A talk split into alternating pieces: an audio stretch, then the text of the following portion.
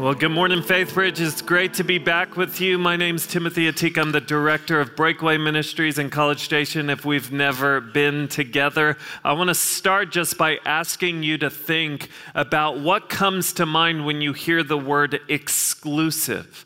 I don't know what comes to mind when you hear that word, but for me, the word exclusive, I think of the word inclu- exclusive in terms of in or out. Okay, you're either in or you're out, okay? And I feel like I am well acquainted with being in and I know what it feels like to be out. So when I think about being in, I think about uh, going to uh, some Texas A&M football games in Kyle Field because I have a couple friends who own suites in Kyle Field, and a couple times a year, I have the opportunity to go to a suite in Kyle Field. And it's pretty incredible because my friends will give me these tickets that are these really large tickets that you look at and you're like, do I throw this away? Like, I don't, would that be wrong? Should I just frame it and put it on my wall because it's such a nice ticket and you tear off this perforated wristband, you put this wristband on, and you walk through this entrance, and no one is trying to keep you out. If you have that wristband on,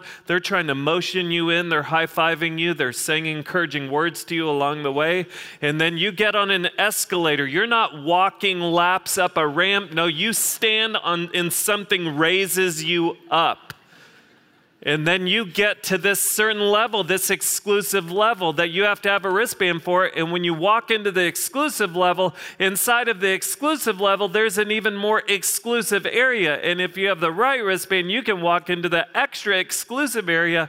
And it's pretty incredible because then you're dealing with decisions like do I want to stand in the air condition or do I want to brave it with the commoners? Like, what do I want to do? Am I going to go to the dessert cart? Am I not? I don't. Of course, I'm going to go to the dessert cart. These are the decisions that you have to deal with when you are in at Kyle Field. So I feel like I know what it feels like to be in. And when you feel in, the feeling that comes along with being in is the feeling of belonging. That, man, I am a part of this, I belong here. But then I know what it feels like to be out. I've read this to you guys before. I read it a couple years ago, but in case you missed it, I don't know why I'm sharing it with you again, but this is just the letter I received from an organization that I tried out for when I was at A&M. In the letter I got from them said this: Unfortunately, man, you don't want that word in any letter you're getting that tells you about your future with that organization. Unfortunately, the nature of what this organization was founded on requires that this process be selective. At this time, we must inform you you have not been selected. Okay, so yeah, I know what it feels like to be in, but I also know what it feels like to be out. And when it when it comes to being out, the feeling associated with being out is the feeling of rejection. And so that there's different uh, facets to exclusivity. There's there's times in life where something being exclu- exclusive actually enhances the experience. And, and if you're on the inside of that thing, then you feel like you belong. But then exclusivity can carry a negative connotation to it, and there can be a negative experience with something that you are excluded from, and the feeling can really be rejection. The reason that I'm even talking about this is, is because this morning I want us to talk about the idea of Christianity being exclusive. Like, I just want to be clear Christianity is an exclusive religion. When I say that, what I mean is that Christianity believes that there is only one way to God, and it is through the person of Jesus Christ. And, and if you're a passionate follower of Christ, you might hear that and say, yeah, there's, there's no, I, I don't have any problem with that. Let's move on. And if you're not a believer in Jesus in here, that probably rubs you the wrong way. In fact, I believe that one of the greatest issues that people have with Christianity is its exclusivity. Like one of our family members, one of or Catherine's aunt is an agnostic at best.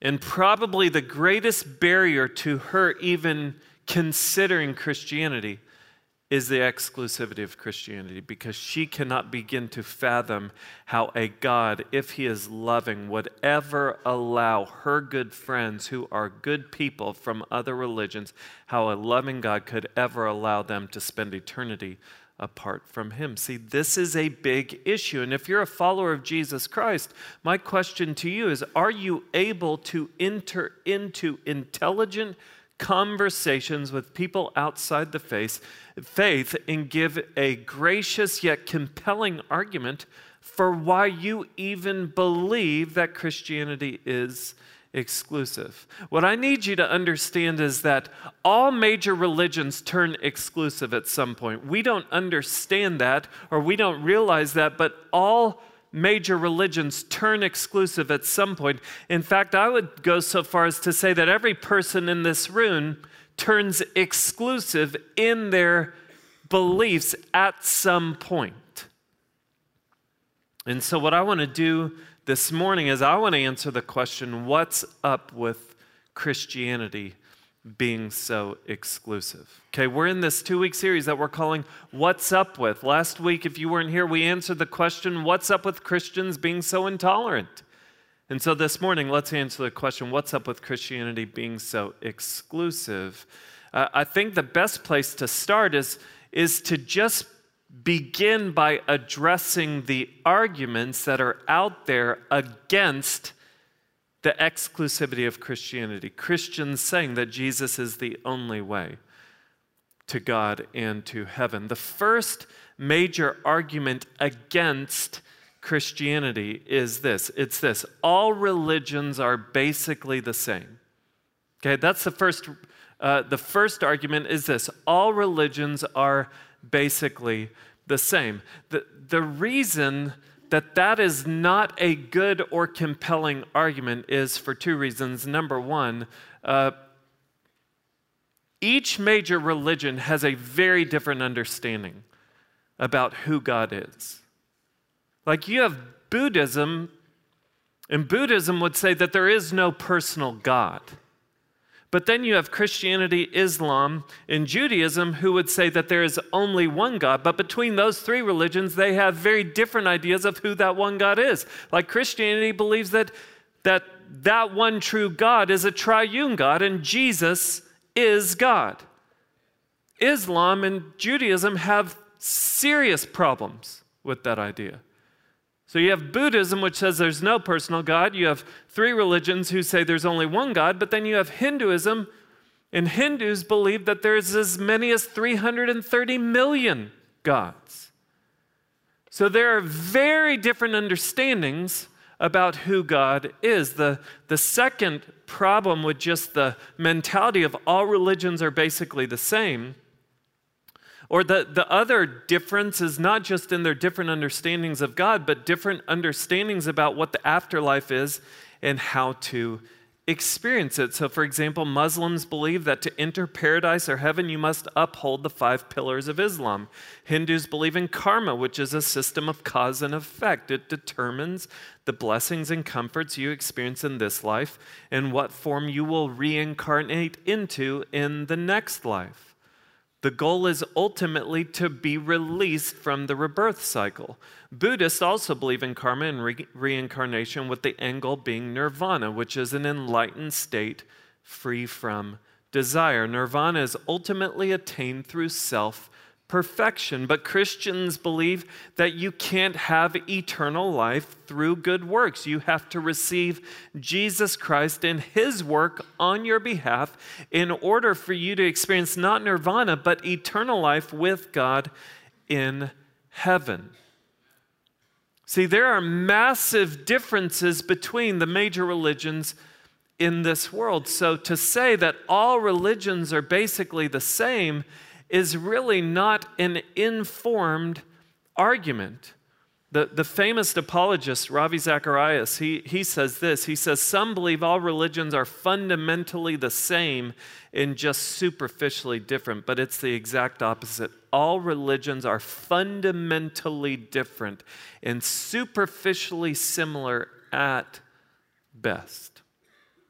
Okay? So the, the first argument is that all religions are basically the same, but that's just not true. Now, you might say, okay, well, well, maybe they are fundamentally different, but the second argument against the exclusivity of Christianity is this all religions are right. Like they might be fundamentally different, but you know what? All religions are right. So, for example, Gandhi said this He said, Religions are different roads converging to the same point. What does it matter that we take different roads so long as we reach the same goal. Wherein is the cause for quarreling? Do you hear what he's saying?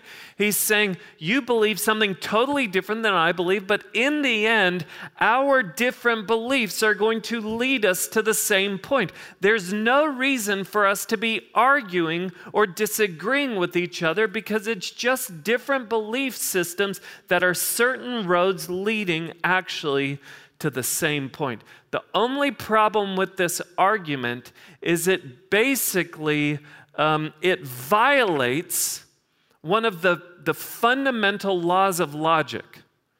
Okay, when I talk about the laws of logic, this is not a Christian idea. This is like intro to philosophy. The, the laws of logic, they are just realities in life. And to say that all religions are right violates the law of non contradiction. Now, if you came here and you're like, this is just like, you're, you're just speaking to the head, like, work toward the heart. No, we need to be people who can think on a high level. So let me just ask you to, to put your thinking cap on and dial in with me because because this is so important to say. And there's so many people in this world who would say, you know what, all religions are right. So you need to know how to think intelligently to respond to that argument. See, it violates the law of non contradiction. The law of non contradiction says that two opposing ideas cannot both be right at the same time and in the same sense. Two opposing ideas cannot both be right at the same time and in the same sense. So, a good example would be this if I say that Catherine Ateek is my wife, it cannot also be true at the same time that Catherine Ateek is not my wife. I cannot say Catherine Ateek is my wife and at the same exact time it is also true that Catherine Ateek is not my wife. So if I say there is a God and an atheist says there is no God, there cannot be a God and no God at the exact same time. And the reason that this is so important is that when you begin to talk about all the differing opinions between major religions about God, and the afterlife and how you experience it, the law of non contradiction comes into play. Like there cannot be no personal God and a very personal God at the exact same time. There cannot be no personal God and 330 million gods at the exact same time. The end goal of all things cannot be nirvana and eternal life in heaven with God at the exact same time. There cannot be no sin and sin at the exact same time. You cannot earn your way into heaven and also not earn your way into heaven, but instead receive it freely as a gift at the exact same time. It violates the law of non contradiction. Well, you might say, well, I just don't believe in the law of non contradiction. okay, let's, if you want to go down that road, so, to say you don't believe in the law of non contradiction, then what you're saying is that two opposing thoughts can both be true at the same exact time. So, when you say that, what you're saying is that you're, you have to agree that two opposing views can both be right at the same time, but then you also have to allow for the fact that two opposing views cannot be true at the exact same time. Like, you have to be okay with both of those statements. You actually have to be okay saying the law of non contradiction is not a reality and the law of non contradiction is a reality at the exact same time. To say you don't believe in the law of non contradiction, you have to actually use the law of non contradiction to believe that there is no law of non contradiction.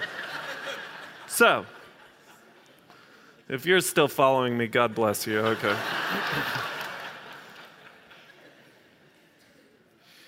all I'm trying to say is like at some point, someone's right and someone's wrong. And here's the thing all major religions, most of them are completely fine with that. It's actually insulting to most major religions to say, you know what, you're all just right. No, all major religions are not all right with everyone being all right. And so, someone's right and someone's wrong. Everyone turns exclusive at some point. Think about this to say all religions are right is actually an exclusive statement because it excludes the people who would say, not all religions are right. So to say all religions are right, that's actually an exclusive statement because it, it does not leave room for the people who believe that not everyone is right. Everyone is exclusive in their beliefs at some point. So then it just becomes a question is how do you how do you evaluate who's right and who's wrong?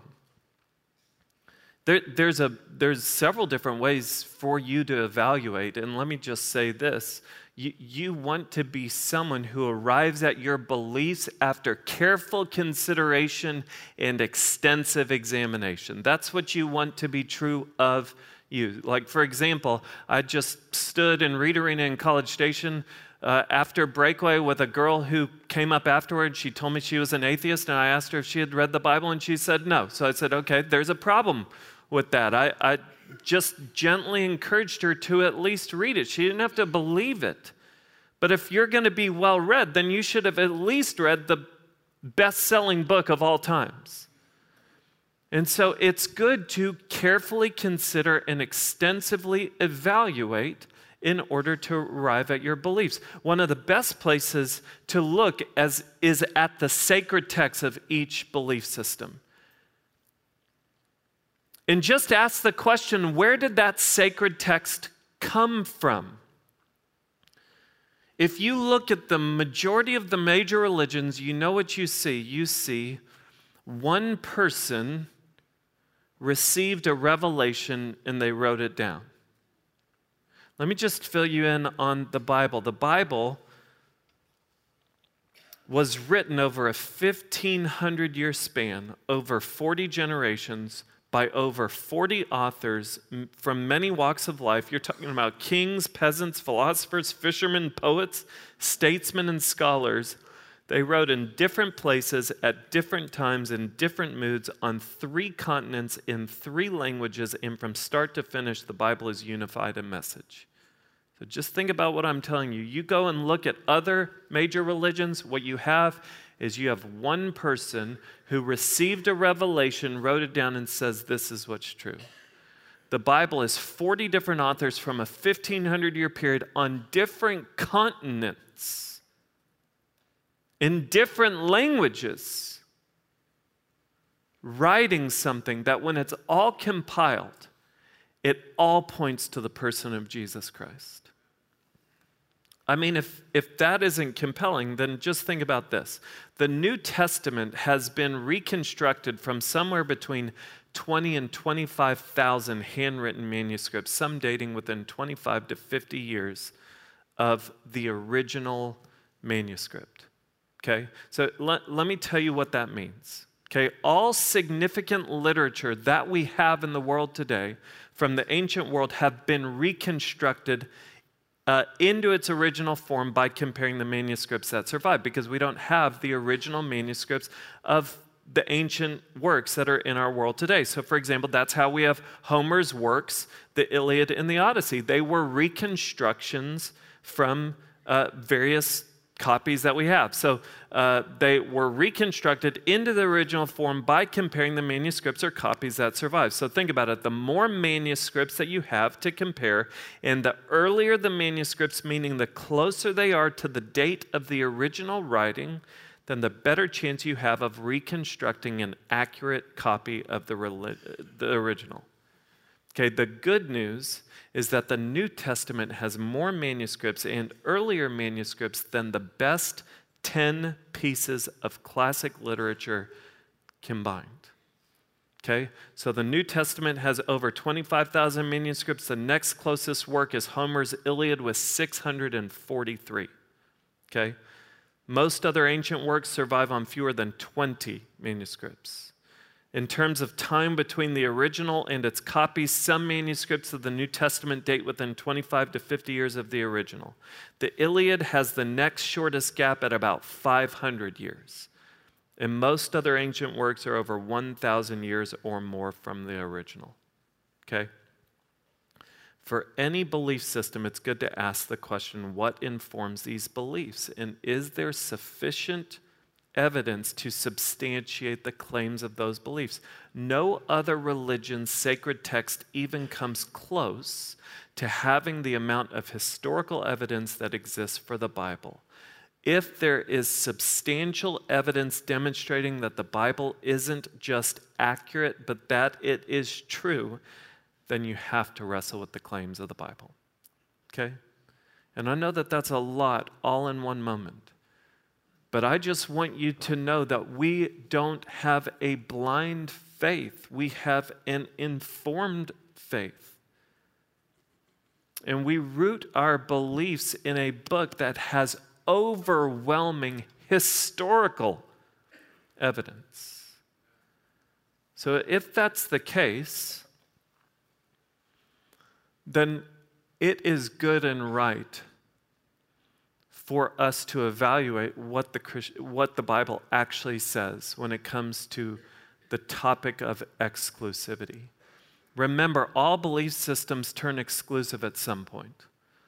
So, what I want to just tell you for the remainder of my time is I just want to share with you what makes Christianity different from every other religion and why it's actually a good thing that Christianity is exclusive. Okay?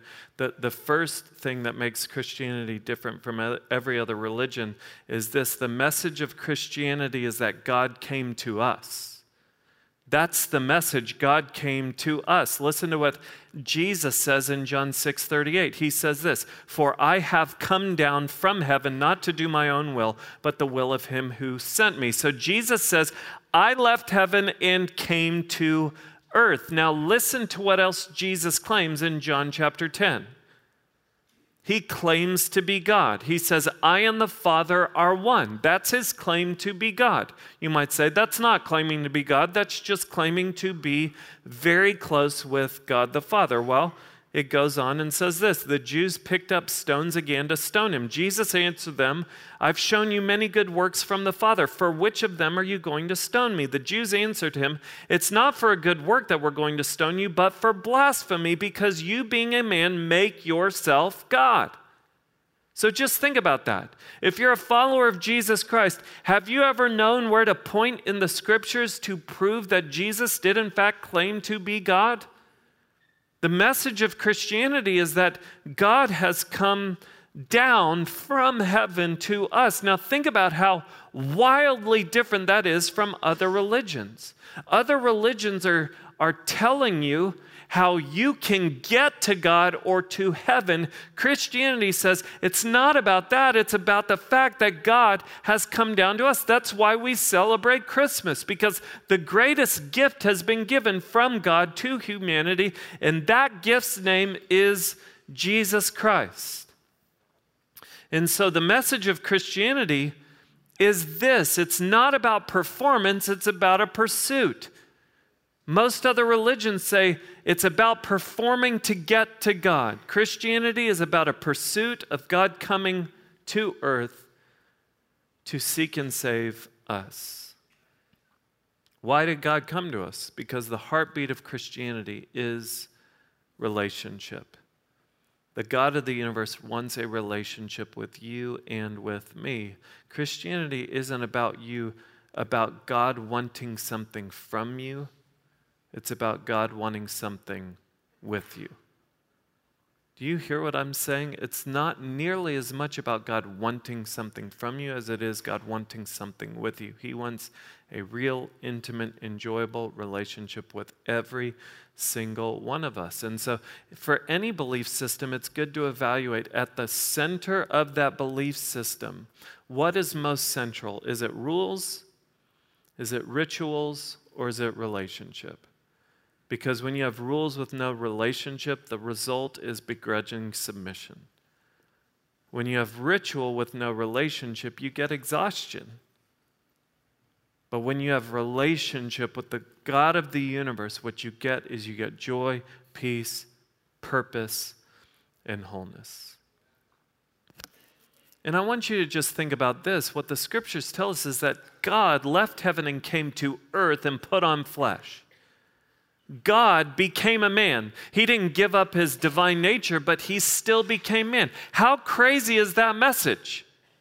Other religions will tell you how you, as a man or a woman, can do certain things to become like God or even become a God. Christianity says God actually became like us. What do we want? We want to be God. That was the problem in the garden in Genesis chapter 3. The serpent came and gave Adam and Eve the opportunity to become like God. That's what we want. And yet, at the center of Christianity is not just the holiness of God, but the humility of God. That God would become one of us. Why?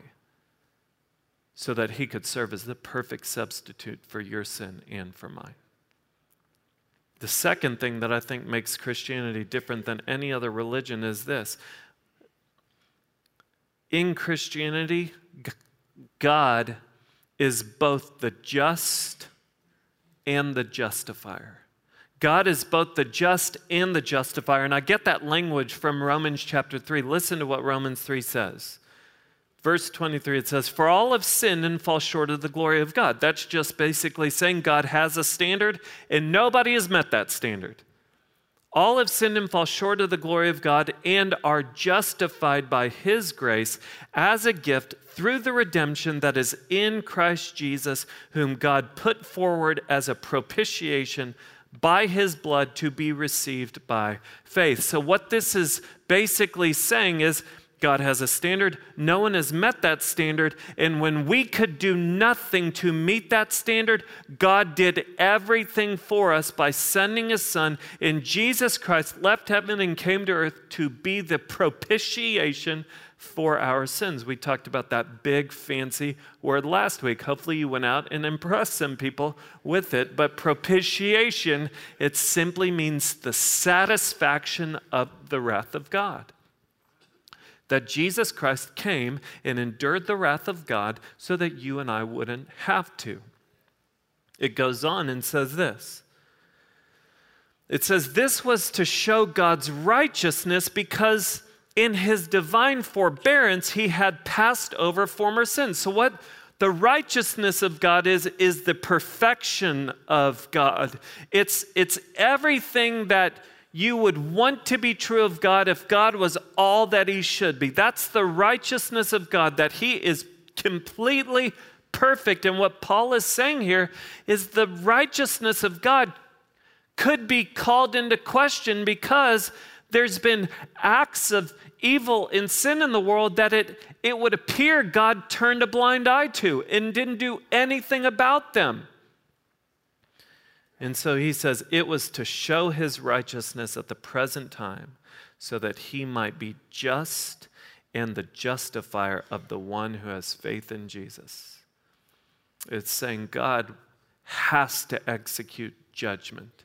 He has to execute judgment upon all sin if he's going to maintain justice. And so that's what he did in the person of Jesus Christ. Let me just explain it like this. Let me just put it in terms that might even be more uh, easier for us to get our minds around. Uh, if there is a God, he has to be perfect, right? Like if he's not perfect, what makes him any different than you and me? If God is perfect, then the place where he lives, lives heaven, has to be perfect. Why would God create and live in an imperfect place as a perfect God? So, if God is perfect and the place that He lives is perfect, then His standard for living in that perfect place with Him, a perfect God, it must be perfection. Like that must be His standard. A perfect God in a perfect place must have a standard of perfection. How do we, as imperfect people, have any right to spend eternity in a perfect place with a perfect God. We have no right to that. Like if you have screwed up at any point in your life, if you've ever said something that you shouldn't, Like you are therefore, in God's eyes, imperfect. And no matter how hard you try, no matter how good you are the rest of your life, the reality is, in, in God's eyes, your standard of good is different than His standard of good. His definition of good is perfection. So here's what that means no matter how hard you try, no matter how much you do, we can never meet God's standard of perfection. Other religions will say, well, no, you just still try as hard as you can. Christianity says you can never be enough for God, and that's okay. Because Jesus Christ left heaven and came to earth, and he was enough for you and for me. Jesus Christ lived the life that we couldn't. He lived the perfect life that we couldn't live. Then he died the death that we each deserve to die as punishment for our sin. And then on the third day, he rose from the dead as a demonstration from God the Father that he accepted Christ's perfect payment for us imperfect people. And when we give our lives to Jesus Christ, when we express faith in Jesus Christ, saying, Jesus Christ, come into my life, be my Savior, and be my King, what happens is the perfection of Jesus Christ gets credited to the account of very imperfect people. So now a perfect God can look at an imperfect people, see the perfection of his Son, and let us spend eternity in a perfect place with a perfect God. Does that make sense? I hope it does. If it doesn't, let me just explain it like this. Several years ago, we got a white lab puppy, super cute dog named Maddie. We love Maddie. She's about 12 years old now, but when she was one, uh, she used to sleep in a crate at night in our kitchen. And I woke up on Easter morning 11 years ago, and I heard Maddie whimpering in her crate, and I rounded the corner, and you're not going to like hearing this, but I'm just going to share it anyway. And I looked in the crate, and Maddie had an upset stomach, and she had diarrhea all over her crate. And so she was trapped in this, that scenario for a while. And so she was covered in that mess. She had it all over her paws. What do you think I did with Maddie? Man, I opened up that back door and I put her outside, not because I don't love her, because that's just the reality. Now, think about this. If I had just allowed her to roam freely around our house, her imperfection would have totally messed up our perfection. And I don't care how good of a dog she was. I don't care if she sat when I said sit. I don't care if uh, she rolled over when I said roll over. I pray to God that she wouldn't roll over on our carpet. But there is nothing that she could do to clean herself up on her own. No, I had to step in and intervene and do something on her behalf to clean her up so that she could then experience a right relationship with us again. And the same is true for you and for me with God. That's why the third thing that makes Christianity different than every other religion is simply this the message isn't do the message is done. Do you hear that? The message of Christianity isn't do. The message of Christianity is done. The message of Christianity is not earn God's favor as a reward, it's receive it freely as a gift. And so let me just say this Either you are going to have to find a way to get to God, or you're going to rest in the fact that God has come to you to take you to where He is. But the message of Christianity is done. That's why Jesus, when He hung on that cross, what did He declare? He said, It is finished. What was finished? Him removing sin as the barrier between God and man. So think about that. All religions turn exclusive at some point. If there's nothing that we can do to get to God, then praise God that He came to us. If we are imperfect people and we can never make ourselves right with a perfect God, then praise God that God maintained His justice and He executed judgment upon sin, but He executed that judgment upon His Son who came to justify us. So praise God that if we cannot make ourselves right with God, then praise God that He was both the just and the justifier. And praise God that we don't have to earn his favor because we can't, but that we can freely receive it as a gift. See, here's the thing if I can't get to God, then you know what? I am perfectly fine with the most exclusive statement in the whole Bible, which is said by Jesus when he says, I am the way, the truth, in the life. No one comes to the Father except through me. See, we look at that and say, how unfair is that? How exclusive in, is that? But don't see that statement as a statement of rejection. See it as a statement of invitation. Because Jesus didn't come as a bouncer to say, you cannot come in here. No, he is the good, best friend trying to put the wristband on so that you can get into the game and enjoy God in His presence for all that He is. He didn't come to keep you out, He came to get us in. In 1999, there was a movie came out called The Matrix. I don't know if you ever saw The Matrix. It's a movie with Keanu. I don't know how you say his name. Keanu, Keanu. I don't know how you go with it. Keanu Reeves. Fascinating movie. Great movie. Um, and there's this there's this moment in the movie towards the beginning of the movie where Keanu Reeves, whose name in the movie is Neo, sits with Morpheus they sit across from each other, and Morpheus is basically explaining the matrix to Neo. And what he's trying to help Neo understand is that all of humanity is actually enslaved and they don't even know it. Like all of humanity is living in slavery and they don't even realize it because there's this whole other unseen realm or dimension of life that cannot be seen, but it actually impacts the way that people live and people walk in slavery without even realizing it. And so, what Morpheus does is he opens up this box, and in this box, there's a blue pill and a red pill. And what Morpheus does is he says, Hey, Neo, you basically have two choices. He says, You can take the blue pill. And if you do, you're going to wake up in your bed tomorrow morning and you can get up and you can go through life and you can believe whatever you want to believe. He said, But if you take the red pill, then basically you're going to stick around and I'm going to show you just how deep the rabbit hole goes. He's offering to show him reality. And so Neo begins to reach out for the red pill. And just as he's about to take the red pill, Morpheus kind of retracts his hand and he says this He says, Remember, all I'm offering you is the truth. And the reason I tell you that is because everyone in here and everyone in this world has a choice that you are making today. So you can, in a sense, take the blue pill in life and you can wake up tomorrow morning and you can go on believing whatever you want to believe about life and religion and faith.